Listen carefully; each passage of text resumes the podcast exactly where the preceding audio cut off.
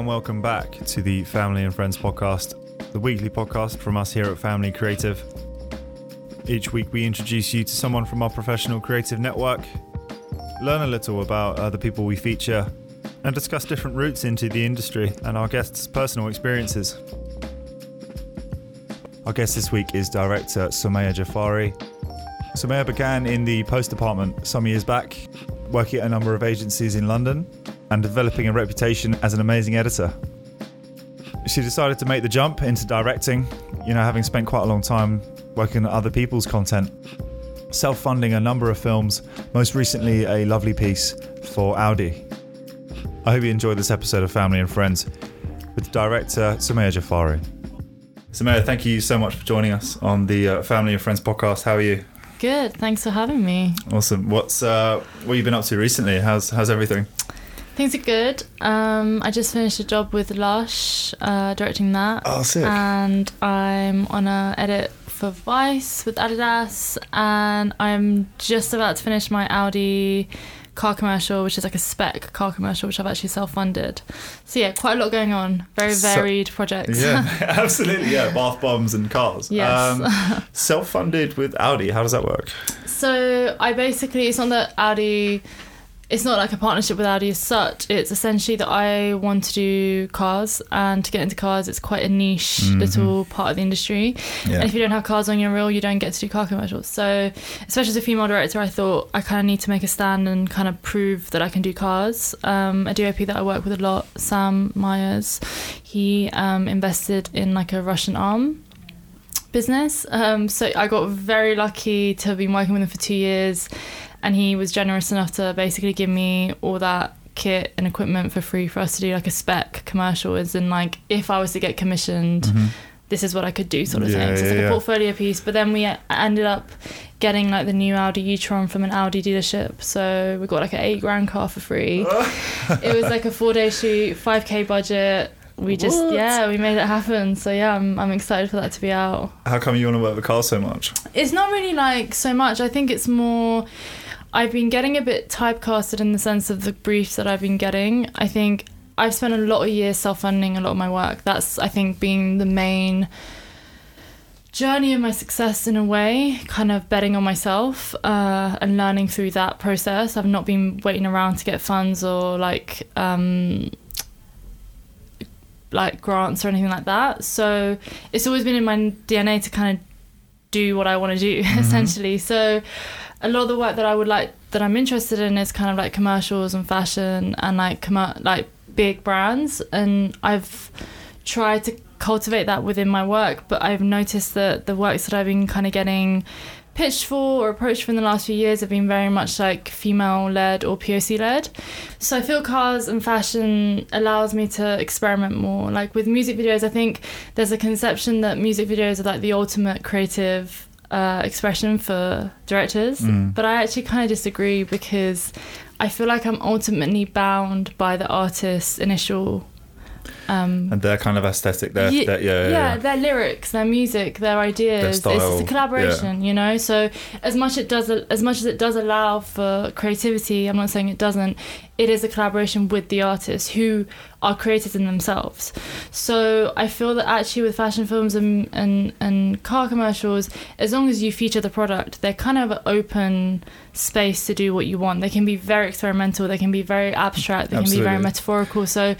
Yeah, Hmm. Nice, That's the draw, yeah. How much? Uh, can you talk about the Audi commercial that Yeah. you're doing? Like, so what? Um, what's kind of your concept? How are you going to put your own spin on sort of uh, the the car commercial Yeah. kind of world? Like, Yeah. what? How are you going to try and put your stamp on it? Yes, I mean, I came up with the idea. I wrote, I wrote the poem for it as well. So essentially, I had this idea. Well, also bear in mind that there are limitations to the ideas that I can have. I have five thousand pound budget, and I have the most skeleton crew. But we shot it over Easter weekend, and it was like maybe ten of us, including cast Yeah. and like runners. Like it was just DOP, AC, and me, and a producer, and everyone else was runners or cast. So it was definitely an ambitious project, and I'm very grateful to have had the team to be able to pull it off.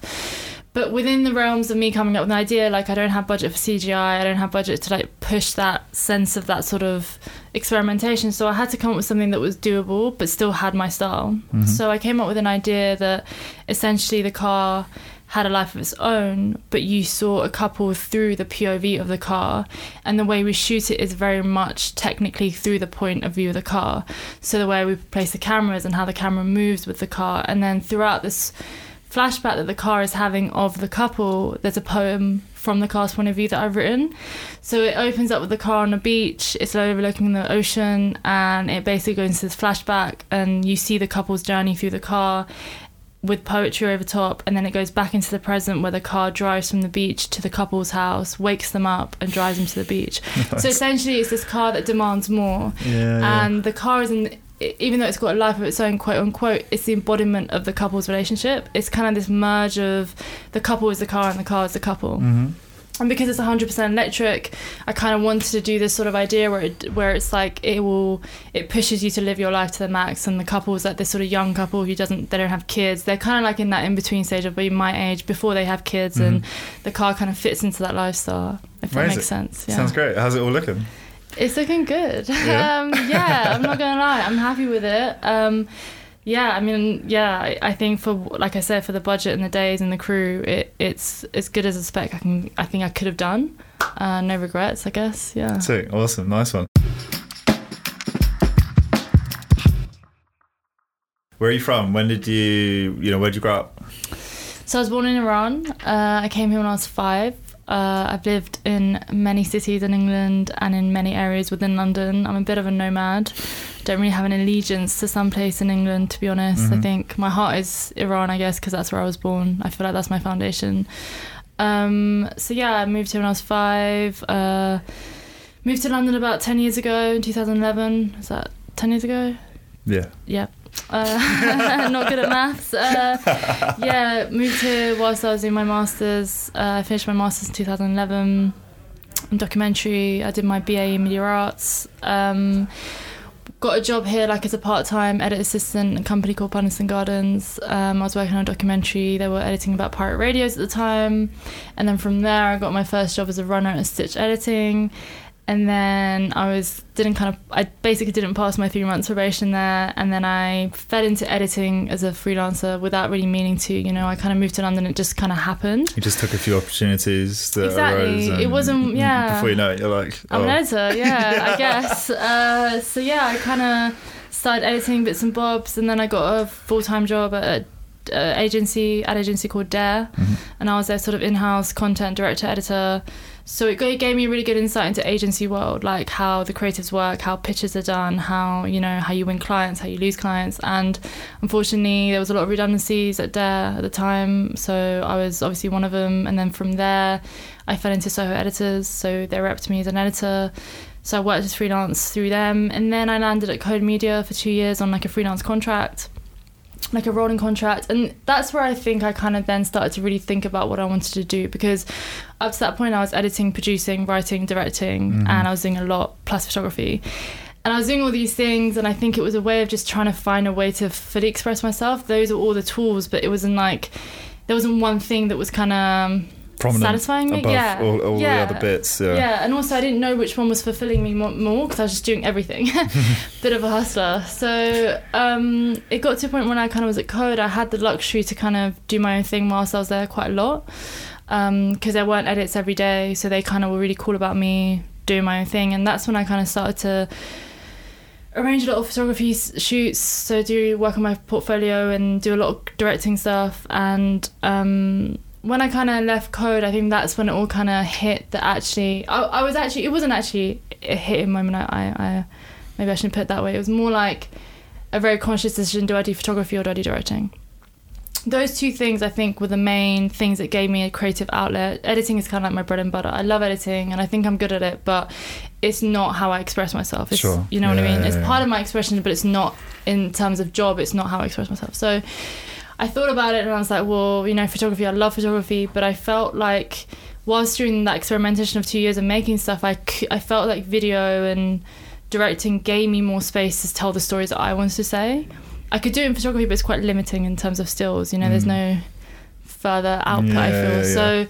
I chose directing, and it was like a conscious decision about four years ago to try and shift from editing to directing, and it's been very difficult because I built up a lot of roster of clients as editor and editor, and I work with the most amazing companies. But it was very frustrating for many years of being there and directing, directing on the side, but also editing other directors' work that I wish I was directing, and it was very Mm, frustrating oh, because man, I just wasn't. tough, yeah. I just wasn't getting my break. I just wasn't, and I was like so, so stressed and kind and of you just, obviously. you're probably quite hungry for it as well. Like it must, yeah. Yeah. It's like dangling the carrot in front of your Yeah. face almost. and all the money I made from editing, I would put back into my directing. You know, I was just constantly doing that. I was producing them as well. So I was producing, directing, editing, and writing whilst working as a freelance editor.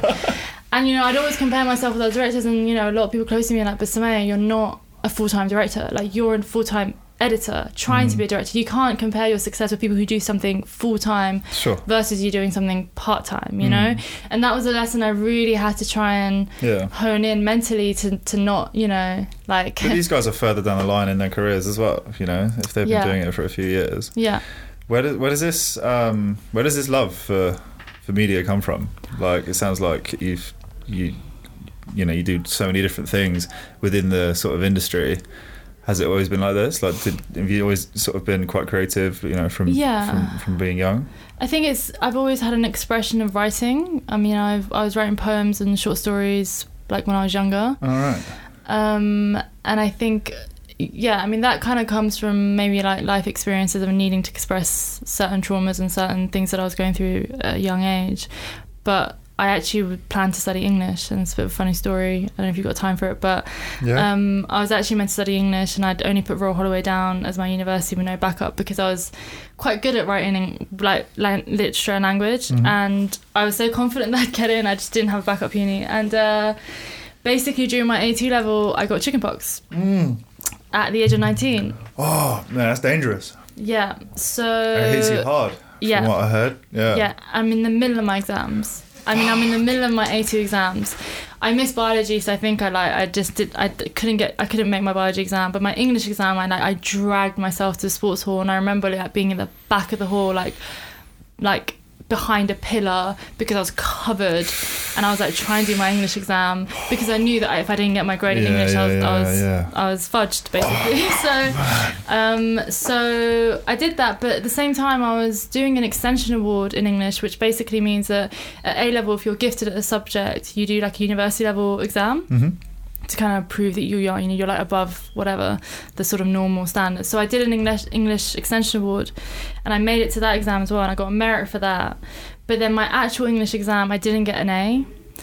So I ended up with, for the first time in my life, getting a B in English, and I had a bit of a moment in my life because I was like, "What the hell?" Uh, didn't know how to deal with that, and I kind of panicked, and I was like, "Well," I rang Royal Holloway, and I was like, "Can I get through clearing? Can I get through English anyway?" And they were like, "Well, everyone else got an A, so no."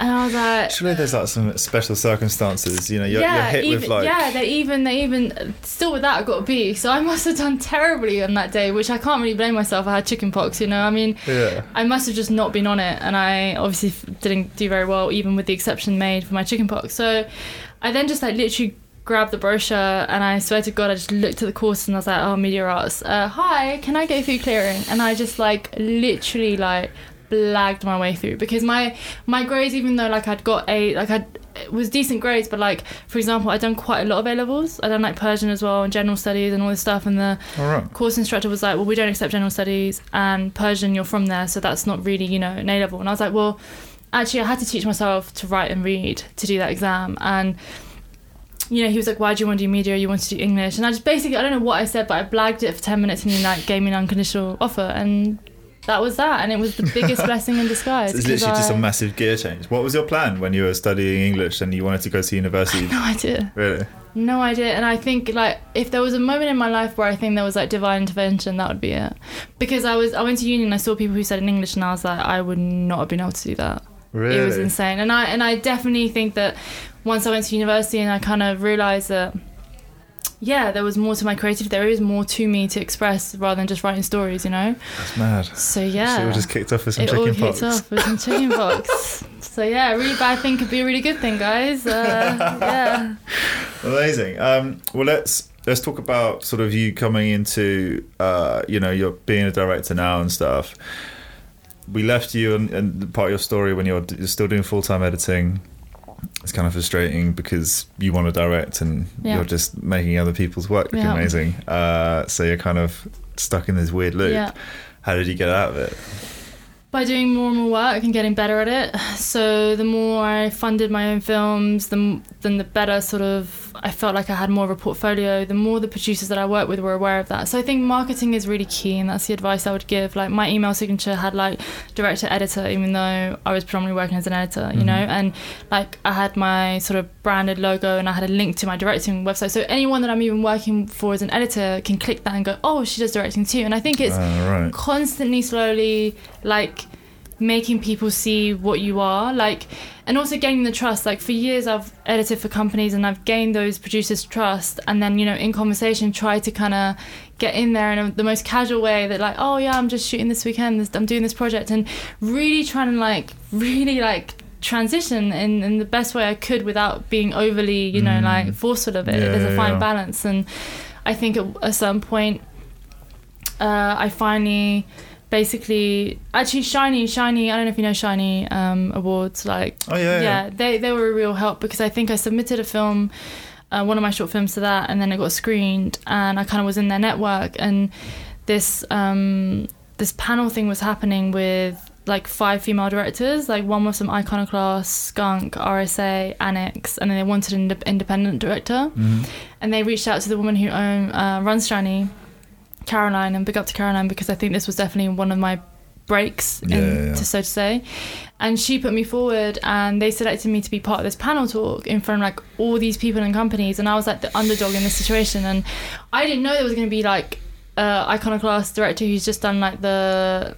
She directed um, the Suffragettes with Meryl Streep, and like I'm yeah. along amongst all these female directors, and I had no idea these companies were going to be there. They just said, "Oh, do you want to be part of this thing?" And I was like, "Yeah." And I didn't know all these companies were going to be there, and it was like really, really nerve wracking because I was sitting there, and it's one by one these female directors were going up, and I was like, "Oh fuck!" Like At this I'd- point, what was on your reel? Oh my god, I'd written this. stuff had you done? I like just my short films, Okay. like not even a single commissioned piece of work. Like Yeah. I was really like independent underdog. Yeah, like yeah. so this happened about two years ago, and then I had to go up, and like I was the third director out, fourth out of fifth to talk.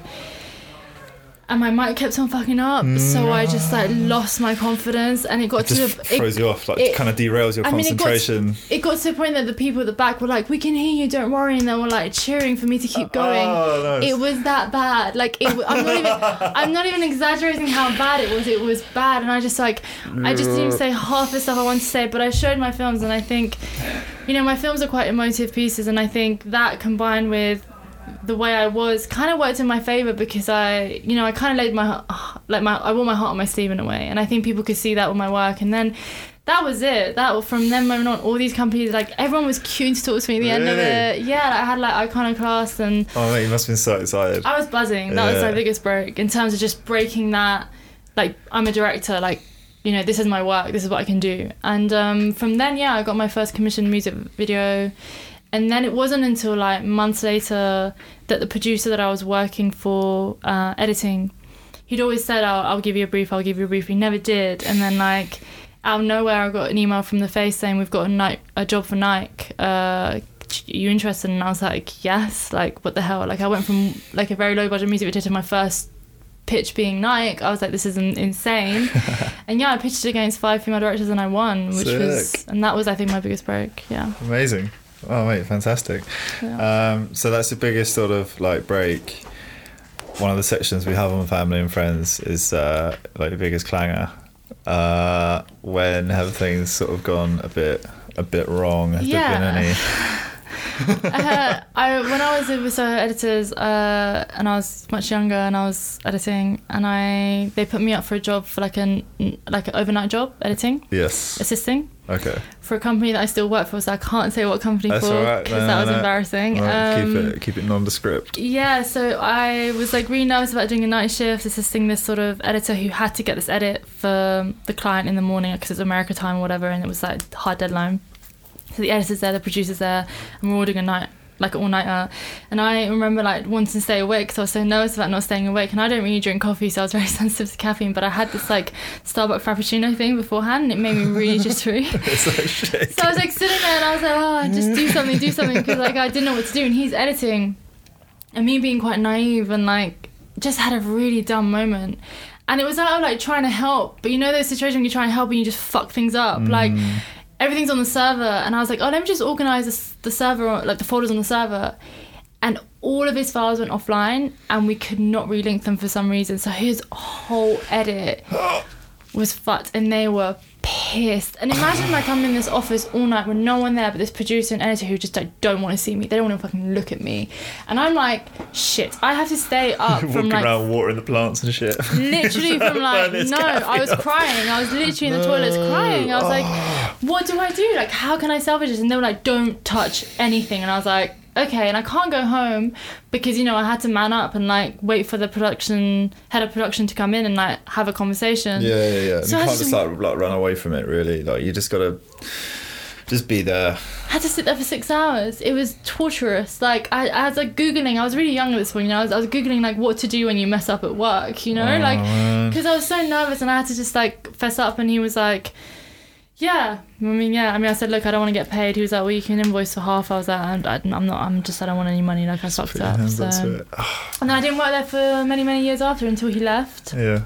And then I kind of got my break in there, and I've been working for them since. So no one needs to know about that. yeah. Perfect. Have you ever, uh, since you've been directing, have you had stuff that has just gotten away from you and you've like maybe finished a job and it's been like you're just kind of frustrated and maybe like not not let down with yourself, but just I don't know. Sometimes you can just get a bit deflated if, if things just don't go to plan. Sometimes it's annoying because you've got it in your head. Yeah.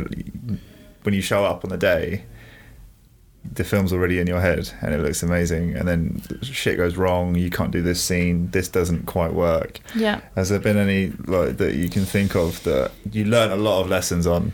Put it that way. Mm, yeah, I mean, yeah, there has been a few few pieces, but I think I'm I'm the sort of person that whilst I'm working on a project, I've already got my next one lined up.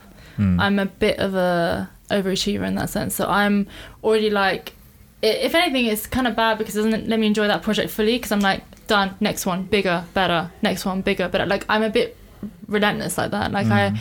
I'm a perfectionist and I want to do the best. So whatever happens in that project, yeah, I'll be upset, but I'm just always on the next one. So Okay. yeah, there are So moments. Of course, got- I've learned. Of course, Yeah. I've learned on the way. But yeah, You've got things to kind of distract you. Or, I guess yeah, just put that energy into the next one. Like I don't want to fail. Like I just it's not an option for me. So like whatever I've learned and whatever I, frustration I have, I'll just put it into the next project and try not to do that again. yeah. it's a bit um exhausting i'm not gonna lie it's like i rarely enjoy that project. And i think with the audi thing what was so nice about it is that i didn't have anything after you know? It Mm. was really like a really big ambitious project. It was the longest shoot i've had like four days. I've never shot anything four days really. Um and yeah i think it was quite nice just to take my time and not be stressed about the next one. But i knew i had to do that for this project because it was quite a big one. You know i've never worked with tracking vehicles. I've never done a car commercial. So i knew if i had something lined up, it's going to take that concentration away. So I'm trying to learn to really savor each project because Okay. otherwise Yeah. I'm just always on the run. Just you slow it down a little bit and maybe give it a little bit more attention for a longer time, I suppose. Yeah. It's probably going to help. Nice, mate. Um, do you still write short stories? Yeah, I mean, not for not for many years. No. Um, I'm I'm planning to write my feature Mm. uh, because there's a deadline for BFI funding in November for short films. And my plan is to write my future so that I can make a short film out of that as a proof of concept uh, in November.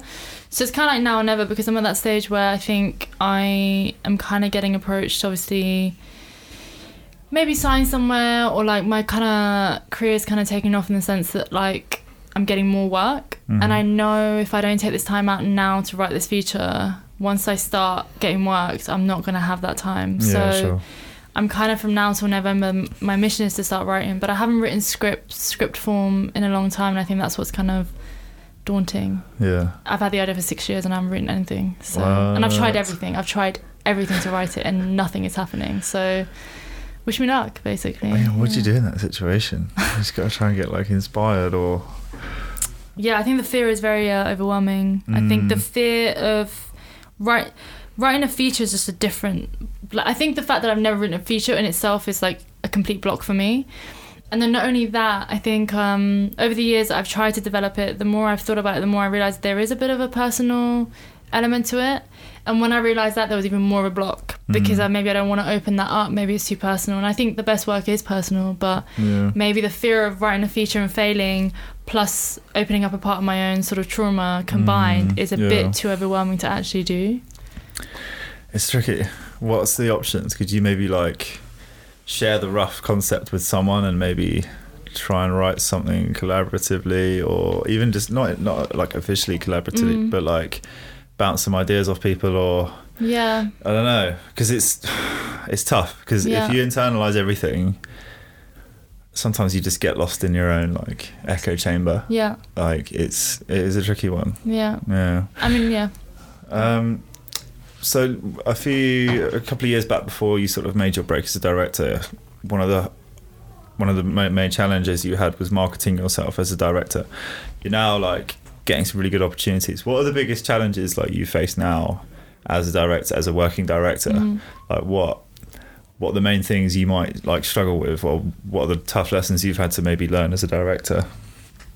Hmm. It, it could be like time management or uh, what to spot when a brief comes in, uh, if it's going to be troublesome or I don't know. Have you had to learn any hard lessons since you started started working in the field?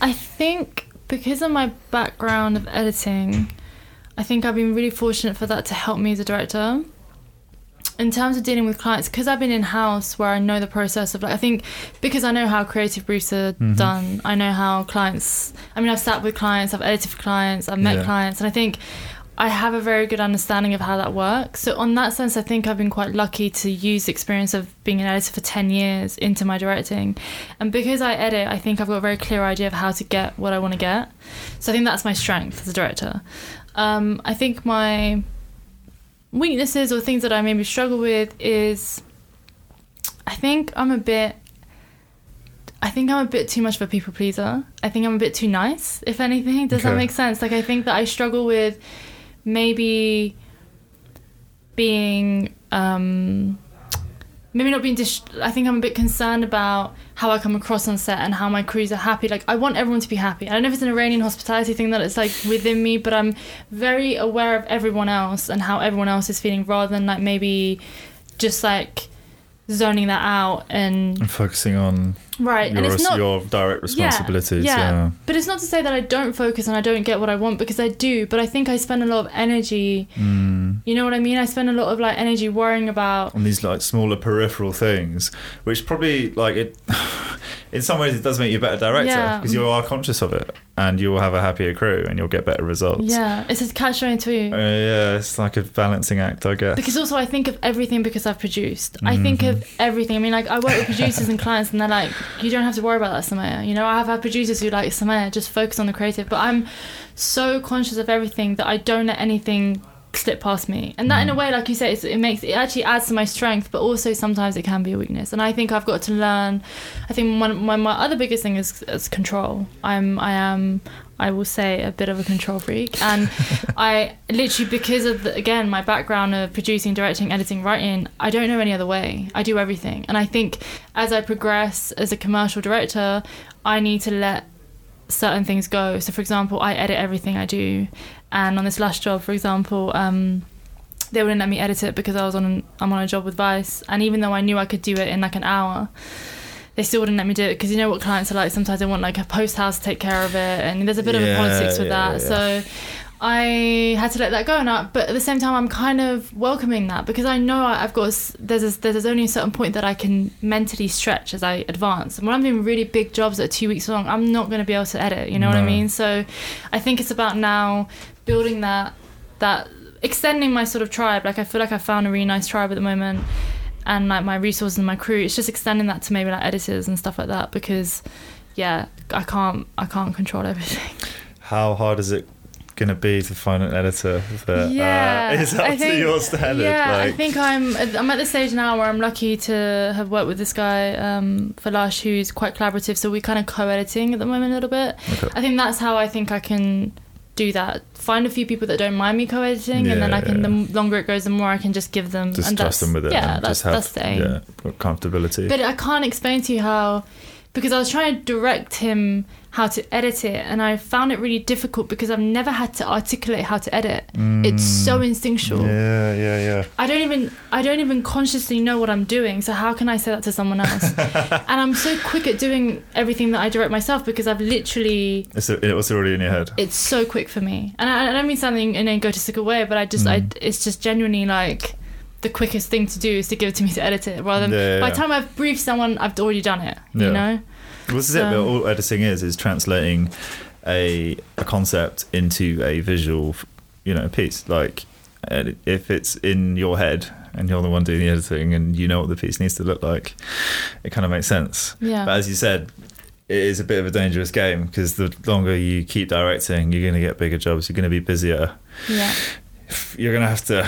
Let go. You're going to have to let go at some also, point. clients and agencies want to, you know, they'll have their specific sort of edit houses they want to work with. and it'll all be kind of their like deck presentation to the Yeah, client, being like, "Hey, we got this shit hard editor Yeah. and this colorist Yeah, and all yeah. this kind of stuff." But I'm looking forward to that as well. Like I, I'm very collaborative on all other aspects of my filmmaking, so I know that the editing is like my biggest control weakness, and I, I know that I'm well aware of my weakness in that.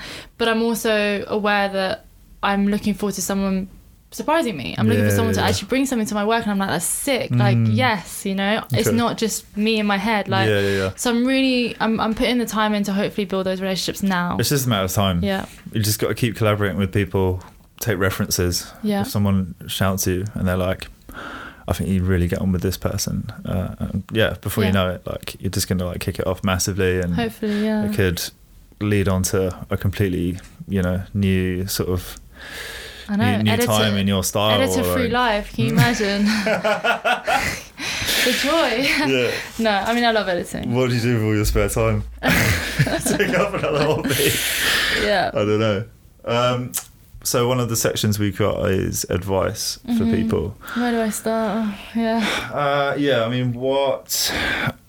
I usually try and tailor the question Mhm. to the person. Uh, I mean, what what what what do you think has been one of the toughest phases of of your sort of career, Yeah. and how would you advise people going through something similar? Yeah. Uh, how you know what did you do to get through it personally?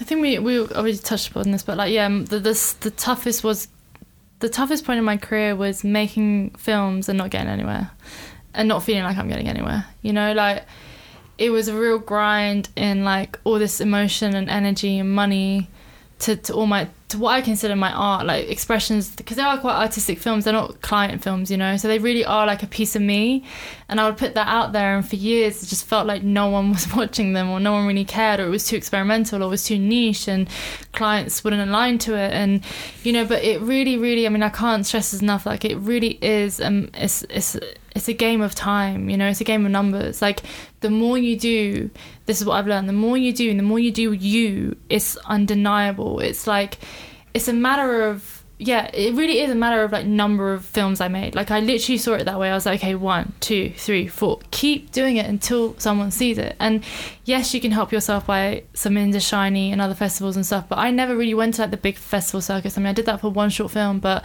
it kind of put me off because I ended up spending 300 pounds and getting like one short list or one um sort of um what's it called? Uh nomination. And Mhm. I was a bit like I don't know if that's worth it. Like for me personally I just felt like I'd rather put that 300 pounds into my next film and make something that I want to make better. And I think that betting on yourself is the biggest advice I can give. I personally think that the lessons you learn when you spend your own money is far greater than someone else's you know? Yeah, like sure. it it really does make you accountable and it really does make you appreciate that film or that experience. And i think it also like looks good to get crew you know people respect that. Like i've been really lucky to get the most talented team because they can see the passion and the commitment that i have. When you're like you go to someone dops or art directors or stylists or makeup artists and you pitch them and you're like this is my project. This is my money. This is my story and you and it's genuine and it's you, people will jump on board for free. And I've been very lucky to have people work for free for years for me. And then when I made it, I've kind of brought them up with me, and now we're all kind of succeeding together. You know, that's what I'm Mhm. saying when we kind of find a tribe, and it's. And I really do think that putting your own money where your mouth is is is the biggest investment you can make to yourself. And also, I think having someone else's fund or grant, not that it's a bad thing, but you know, imagine having that money and like potentially fucking up. Like that would Mm. that would be so much stress for me. Whereas if I was to fuck up, I've only got myself to blame. You know, I am the client. You're just answering to yourself, like and it's empowering in a way. yeah, I'm yeah. the client, you know, Yeah. and I and I really enjoy that. But again, Mm. maybe that's because I'm a control freak. like you're the client, you're the director, you're the Literally, I'm editor, you're the writer. everything. I'm the fundraiser. I'm everything. But um, but yeah, maybe that's not suited someone else. But that would be my personal advice. That's what that's what I think has stood me and gained respect and and made people you know finally like notice me and and want to work with me. I would Mhm. say, and also marketing. Yeah, Yeah. I think again, like in the hard times that I felt like I was going to go nowhere, I was doing edit jobs, edit jobs, edit jobs. Like, no one was giving me a break. Um, and I was cold emailing all these production companies, wasn't getting any responses. I think, you know, just even just focusing on your brand, your website, your email signature, like just doing something that is, you know, that the logo that I have now took me like what six years to get there. I mean, it's Yeah. a process. Like, it doesn't look like I woke up and I had that genius idea. Mm, Like, no, it took course. so many variations of my name, my logo, this, that, new website, new this. It's a, you have to keep chipping it away at it. And I know everyone says that, but it genuinely is like in the darkest moments, like you just have to, you just have to like trust Mhm. that there is an audience for you. You know, like there is, there is an audience. Just you know, stay on it. yeah. Yeah, not yeah, not fuck off. Yeah, it's tough. It's yeah, it is like I'm trying to sort of like do a bit more directing now. So it's it's interesting to listen to the things you're saying because like here at Family, for instance, I do you know the producing, the photography, sometimes editing, Yeah. post managing, you know, all this kind of stuff. And it's a lot of people don't understand, like, don't really know exactly, you know, what I do. Yeah. because I am kind of a bit of a like scattergun when it comes to trying to do this. So it's no, it's, it's been cool listening to the to you know tips on like how to market yourself, especially. Yeah. yeah. And just like letting people know what you want to do. Yeah. Like you strike me as the p- type of person who's probably quite good at that though. Yeah, it's, I've learned to be. I'm Yeah. I'm not good at networking situations at all, and actually, like, I'm I'm terrible. Actually, I, I just get very awkward, and I don't like being obvious about stuff. But I Sure. think once I found my groove as an editor, I think that's that's the other thing that I've got to I think acknowledge is that I've had my journey within editing as well. You know, I've I've progressed and I've learned and I've built. I mean, that one itself has been a career in itself. So sometimes when I think about my career, and I'm like, oh, I'm 32 and I haven't made it yet, and I'm like, yeah, but because you've already built one career, you're Yeah. transitioning Yeah, from one yeah, to another. like sometimes it's easy to like to forget or like dis dis um or undermine your achievements in other ways. You know, it's like that in itself is a success and i've had to really try and build that confidence in myself that actually i am a good editor actually because i wouldn't even think about myself like there'll be days i'd be like i wouldn't even consider myself as a good editor i just do it it's a job it's like it's so instinctual to me it's like what i Mhm. breathe you know it's like i just yeah, do it i get the money i make my films. But it really took a moment where i was like oh like i look back and i was like oh i've been doing this for eight nine years like i'm actually okay at this you know? But you know what i mean? Like you don't think about you spend it. 10 years doing something yeah and because yeah, you're but- always thinking about something ahead. You're not really yeah, thinking yeah. about what have I achieved. yeah And the darkest moments were when I was seeing those edit suites and being like, I'm a fucking failure. I'm just not meant to direct. And there were times where I was like, Do you know what? I'll just make the films I want to make for myself and just edit and get money. And I and I genuinely did that. I just started making the films that I wanted to make for myself. And I think that's the other thing, you know.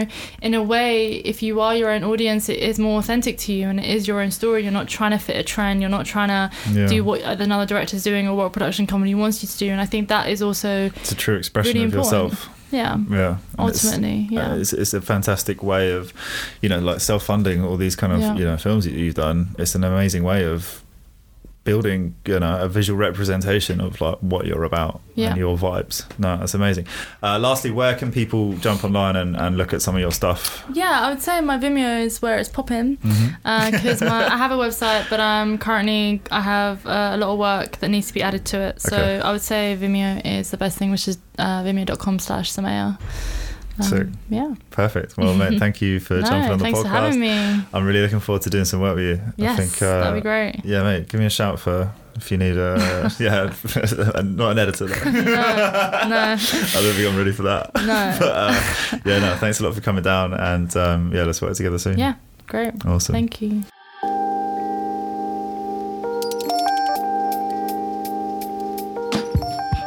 That is all we have time for this week on the podcast, guys. But please subscribe to ensure you catch all of our future episodes. You can also follow us on Instagram at Family and Friends. That's FMLY and Friends, all one word, for news on our new community hub. And please also check out our main page at Family Creative, that's on Instagram, or our main website, family-creative.com. We'll catch you next time.